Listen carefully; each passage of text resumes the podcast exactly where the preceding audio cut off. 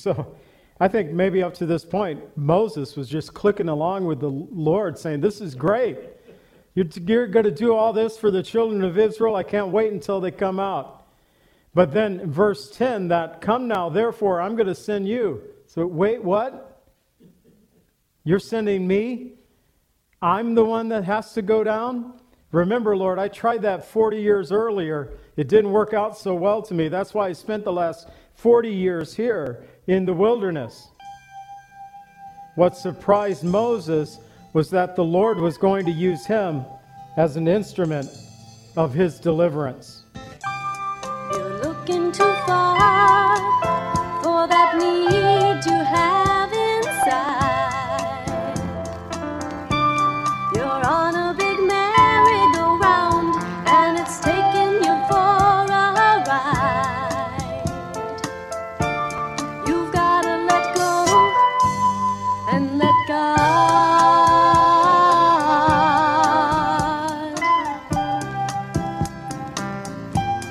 Welcome to the Cleansing Word.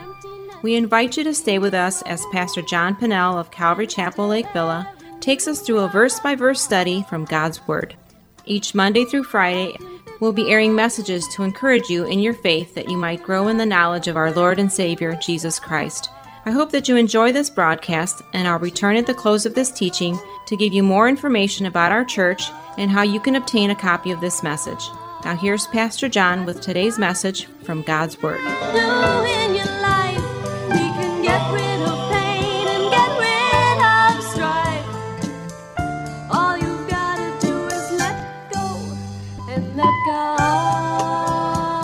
All right, it's graduation day in Exodus chapter 3 for Moses.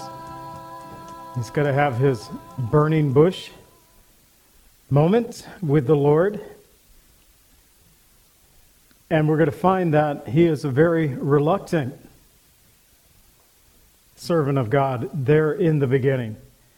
And so this, in a sense, should give us a little bit of hope. So I don't know if everyone has surrendered to the Lord quickly, perfectly, without any complaints, any questions. Definitely we find Moses had a few questions for the Lord. Even when the Lord would give him answers and show him signs, he still ultimately said, send someone else. But God wasn't going to give up on him so easily, and nor does the Lord give up on us. And I'm so thankful for that. So let's go ahead and get into our study. We're looking at Exodus chapters 3 and 4 tonight. And we're going to begin here in chapter 3, verses 1 through 3, the burning bush. It says, now Moses was tending the flock of Jethro, his father-in-law, the priest of Midian, and he led the flock to the back of the desert and came to Horeb, the mountain of God. And the angel of the Lord appeared to him in the flame of fire from the midst of a bush. So he looked, and behold, the bush was burning with fire, but the bush was not consumed. Then Moses said, I will now turn aside and see this great sight, why the bush does not burn. At this point, Moses is 80 years old. He had been roaming around this desert for the last 40 years, serving his father-in-law Jethro. And while herding his father-in-law's sheep, Moses came to, as Scripture describes it, the back of the desert, there to the mountain of God. And he saw this bush that was burning. And as he saw the burning bush, he also realized that the bush itself was not being consumed. For Moses, as I said, this was graduation day. It was time for the Lord to call him to the ministry that he had always planned for him from before the day of his birth. And there on the mountain where the bush burned, that mountain being, as described to us, Horeb, the mountain of God, this is where Moses would return and receive from the Lord the Ten Commandments. It was also where God would instruct him to strike the rock that the children of Israel would receive water the first time he would strike that rock. It tells us in Exodus 17:6, behold, I will stand before you there on the rock in Horeb, and you shall strike the rock, and the water will come out of it, that my people may drink. And Moses did so in the sight of the elders of Israel. At that time, God had not only provided Israel water of which they thirst for, there was also a beautiful typology of Jesus Christ, where Paul teaches us in 1 Corinthians 10:4 that rock that followed them around in the wilderness, that rock was Christ, who had been smitten by God in order that the living water of the Holy Spirit might pour forth from his life into our hearts. So Horeb, it may not have been a very significant place for Moses up to this point, but it would become a significant place for Moses and the children of Israel from this time forward. But Horeb was also the place where the children of Israel would forsake the Lord to worship a golden calf. And by doing so, according to Romans 1:22 and verse 24, they changed the glory of God into the image of the corruptible man, like birds or four-footed animals, creeping things. They exchanged the truth of God for a lie. They worshiped and served a creature rather than the Creator, who is blessed forevermore. And this was because in Psalm 106, 21 and 22, the psalmist tells us that they had forgotten God their Savior, who had done great things in Egypt, wondrous works in the land of Ham, awesome things by the Red Sea. So we will hear of Horeb, the mountain of God, further along as we get into the accounts of the Exodus here in the book of Exodus. But right now, Moses is there on the mountain. He looked upon the bush. He noticed that it was, although it was burning, it was not being consumed. The Bible tells us that the angel of the Lord was presiding in the flames itself. And this amazing sight, Moses, seeing this, decided to take a closer look, not understanding exactly what his eyes at that moment were actually gazing upon. Stephen spoke of this in Acts 7, verses 30 and 31, where he said, "And when 40 years had passed, the angel of the Lord appeared to him in a flame of fire in the bush in the wilderness of Mount Sinai. When Moses saw it, he marveled at the sight, and as he drew near to observe, he heard the voice of the Lord come to him." We must realize that God will use both the natural and the supernatural, whichever he deems necessary, to get our attention. For some of us, it could be simply the natural processes in this life that will draw us to Christ. For others, God might have to combine the natural and the supernatural to get our attention. Among the many things that God used in my life, my burning bush moment came in the reading of a single verse of Scripture. In fact, it's not even the whole verse. When one Sunday morning my eyes fell upon Romans 10:14, the portion of the verse that asked this question, "And how shall they hear without a preacher?" And at the moment of reading that verse that I'd already previously underlined in my Bible, I knew for the first time God was asking me to preach His Word. He was calling me to the gospel of Jesus Christ. And we can all have those moments in our lives. It may not be a physical burning bush, or God could do so again. But God often will use both natural and supernatural circumstances, again, whatever he deems necessary, to get our attention, to draw us into his will. So as Moses went to take a closer look at this amazing thing that he had seen, it tells us as he drew near in verses 4 through 6, "When the Lord saw that he turned aside to look, God called him from the midst of the bush and said, 'Moses, Moses.' And he said, 'Here I am.' And God said, 'Do not draw near this place. Take off your sandals, off your feet, for the place where you stand is holy ground.' And moreover, God said, 'I am the God of your father, the God of Abraham, the God of Isaac, the God of Jacob.' And Moses hid his face, for he was afraid to look upon God.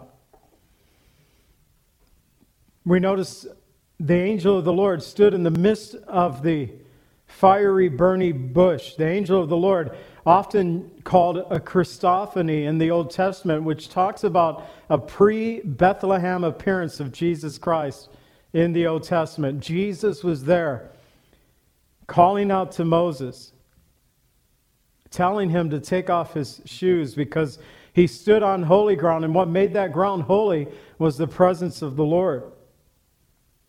But also he reminded him, I am the God of your father, the God of Abraham, the God of Isaac, the God of Jacob. And I think this is important, that the Lord, using the history of the Israeli people at that point. And remember Moses, he had been, although born into the house of Levi, he had very shortly after that been adopted and raised as a prince in Egypt. And 40 years later, then fled from Egypt, spent the last 40 years in the wilderness. And we'll learn in chapter 4 that he didn't even follow the commandments of God up to that point. And the commandments of God were not very many at this time upon the children of Israel. And yet God still reminded him who he was and to whom he belonged, that he was part of the children of Abraham, and that God himself was the God of Abraham, Isaac, and Jacob. It reminded us on Sunday that we each have a distinct role to fulfill in the kingdom of God. And the important thing is our surrender to the Lord. The important thing, as I said on Sunday, every Christian should learn the words of Mary there in Luke 1:38, who said, let it be unto me according to your words. She began by saying, behold, the maidservant of the Lord, let it be unto me according to your words. For Moses, and like many of us, it took him a while to surrender to God's will upon his life, as we shall see.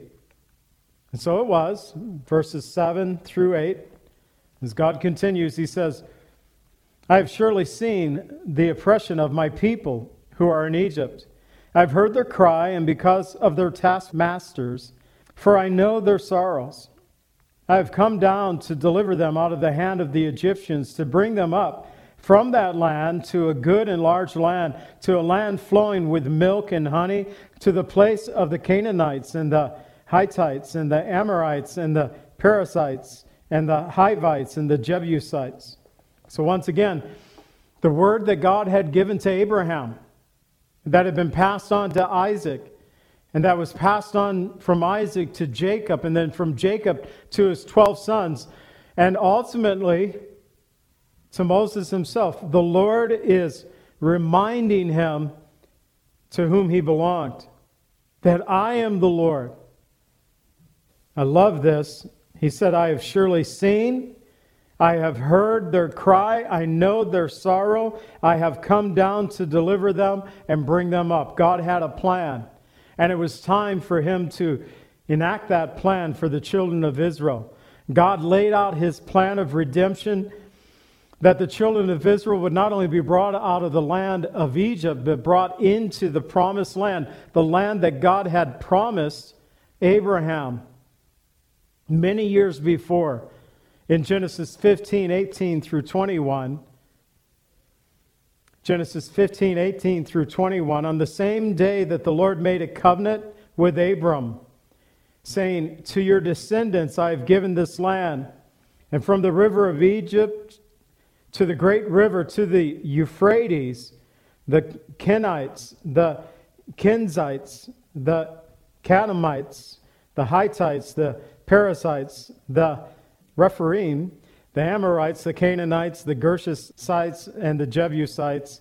Too many sites for me. But God promised this very land to Abraham. In that same setting, he told Abraham that his descendants would be in a foreign land for 400 years, and after the 400 years, they would be brought up back to this land, that the Lord would make them a great nation there, and now was the time. In verse 9 and 10, we continue. The Word of God tells us, "Now therefore, behold, the cry of the children of Israel has come to me. I've seen the oppression of which the Egyptians oppress them. Come now, therefore, and I will send you to Pharaoh, that you may bring up my people, the children of Israel, out of Egypt." So I think maybe up to this point, Moses was just clicking along with the Lord, saying, this is great. You're going to do all this for the children of Israel. I can't wait until they come out. But then verse 10, that come now, therefore, I'm going to send you. So wait, what? You're sending me? I'm the one that has to go down? Remember, Lord, I tried that 40 years earlier. It didn't work out so well to me. That's why I spent the last 40 years here in the wilderness.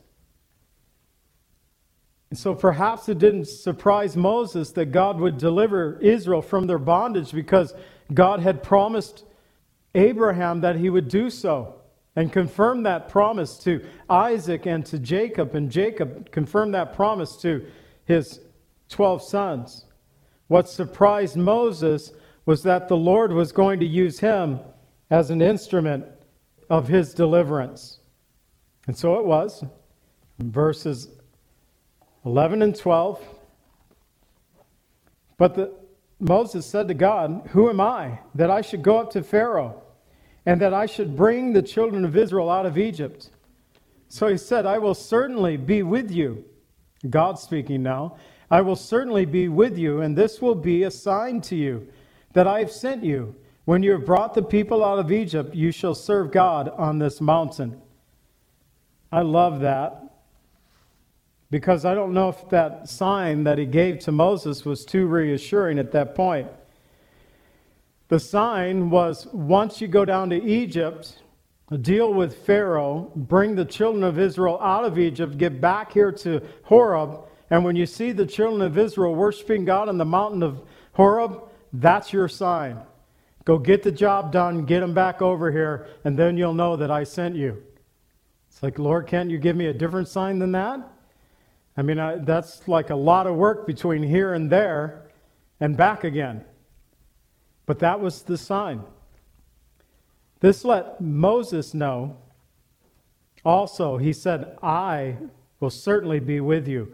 Moses was not going to go it alone.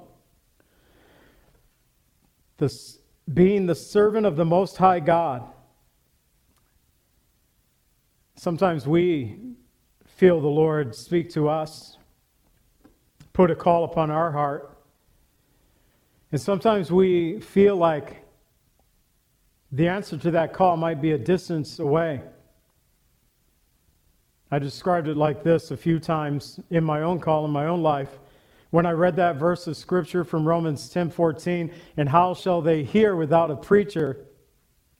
I've described it this way a few times, and this was only years later that I was able to kind of put all this together for my own life, is that Sunday morning when the Lord gave me that verse, applied it to my own heart, and that same Sunday morning when I surrendered to the ministry there at a church in Libertyville, it was as if God showed me, in the course, the path of my life on a very distant mountain. I said last week it was 11 years. From the time of the call until I became the pastor of this church, 11 years would go by. So I was able to see 11 years out, the destination. But what I could not see at that moment was all the valleys and the hills and the struggles that would be from here to there. Yet the Lord commissions us. He also promises, just like God promised Moses, "I will certainly be with you," when the Lord commissioned us in Matthew 28:19 and 20, saying, "Go therefore, make disciples of all nations, baptizing them in the name of the Father and of the Son and of the Holy Spirit, teaching them to observe all things that I've commanded you, and lo, I am with you always, even until the end of the age." When God calls, He doesn't set us out on our own. He goes with us. "Lo, I'm with you always." And I love God's response to Moses. That sign would be the accomplishment of Israel's deliverance. God was calling Moses to take a long journey, a journey of faith that would take Moses from Horeb to Egypt and back again to Horeb. But Moses, we discovered, needed a little more convincing. And this is often true for many of us when the Lord calls us to serve him. In John 21:18 and 19, when the Lord spoke about John, Peter, kind of wondering what his role would be in ministry, the Lord responded to Peter saying, "Most assuredly, I say to you, when you were younger, you girded yourself, you walked where you wished, and when you are old, you will stretch out your hands, and another will gird you and carry you where you do not wish." And John makes commentary of this saying, he spoke this signifying what death Peter would glorify God. When he had spoken this, he said to Peter, "Follow me." That's quite a call. "Hey, Peter." "Yeah, Lord." You know, when you were young, where you used to just go fishing whenever you wanted to, go down to the Sea of Galilee, have fun with your friends and do whatever you want. "Yeah, that was great, Lord. I love those days." "Yeah, well, when you're older, you're going to be led where you do not want to go. You're going to stretch out your hands," signifying his death upon the cross. And yet the Lord still said to Peter, "Follow me." And amazingly, Peter followed. And yet we learn historically that when he died, he did not want to die as his Lord. So he asked that his cross be put in the ground upside down. And that "follow me," it speaks about a life of surrender. And Jesus is still calling those to follow him. In verses 13 and 14, we continue on in Exodus 3. "Then Moses said to God, 'Indeed, when I come to the children of Israel and say to them, the God of your fathers has sent me to you, and they say to me, what is his name? What shall I say to them?' And God said to Moses, 'I am who I am.' And he said, 'Thus you shall say to the children of Israel, I am has sent me to you.'" So he asked the name. What is his name? And this is the name of God here. It's not the common Yahweh, the YHWH that we're familiar with. That is either pronounced for us Yahweh or Jehovah.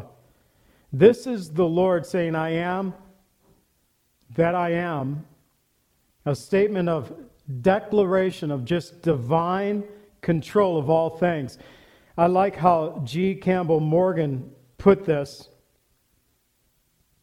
when he said, "The name reveals the fact that God's ability to become to his people whatever their need demanded.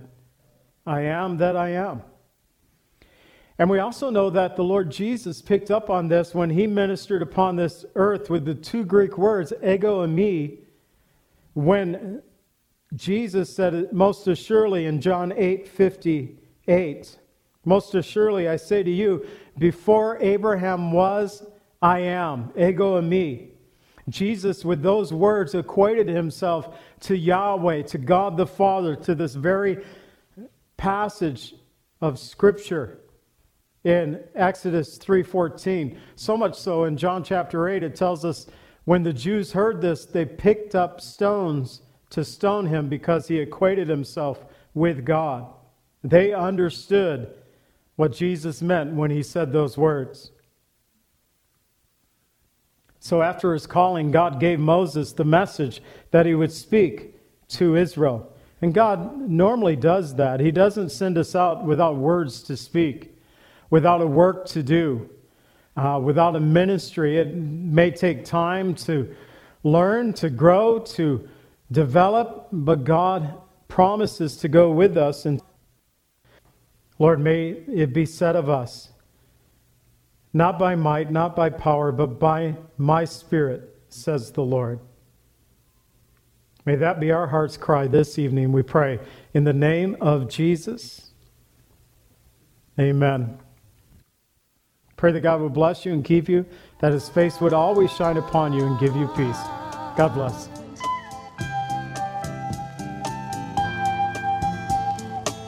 Calvary Chapel is a fellowship of believers in the Lordship of Jesus Christ. Our greatest desire is to know Christ and to be conformed into his image by the power of his Holy Spirit. If you would like more information about Calvary Chapel, or if you would like a copy of today's message, please contact us at 847-265-0646. That's 847-265-0646. Thank you so much for joining us today, and may the Lord richly bless you as you worship him today.